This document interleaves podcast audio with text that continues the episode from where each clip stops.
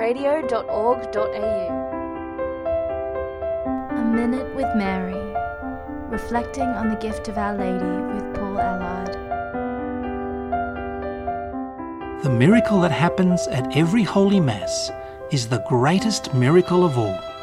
Jesus, the King of Kings, humbles himself to become bread and wine. Why? So that we might be united with him in Holy Communion and allow him to spiritually nourish us within that union. In John's Gospel, Jesus keeps stressing and repeating over and over the truth of his real presence.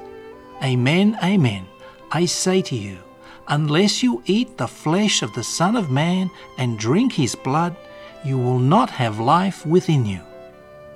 Jesus is present in the Eucharist par excellence because his presence is substantial, and through it, Christ becomes present whole and entire, both God and man. That is why the Church teaches we must be in a state of grace to worthily receive Jesus in Holy Communion. Let us reflect on how Jesus patiently waits for us in every tabernacle. He longs to give us his heart through his presence in the Eucharist. Do I spend time with Jesus, adoring him in the Eucharist? Our Lady has made it known that she is always present, adoring her Son at every Eucharistic adoration.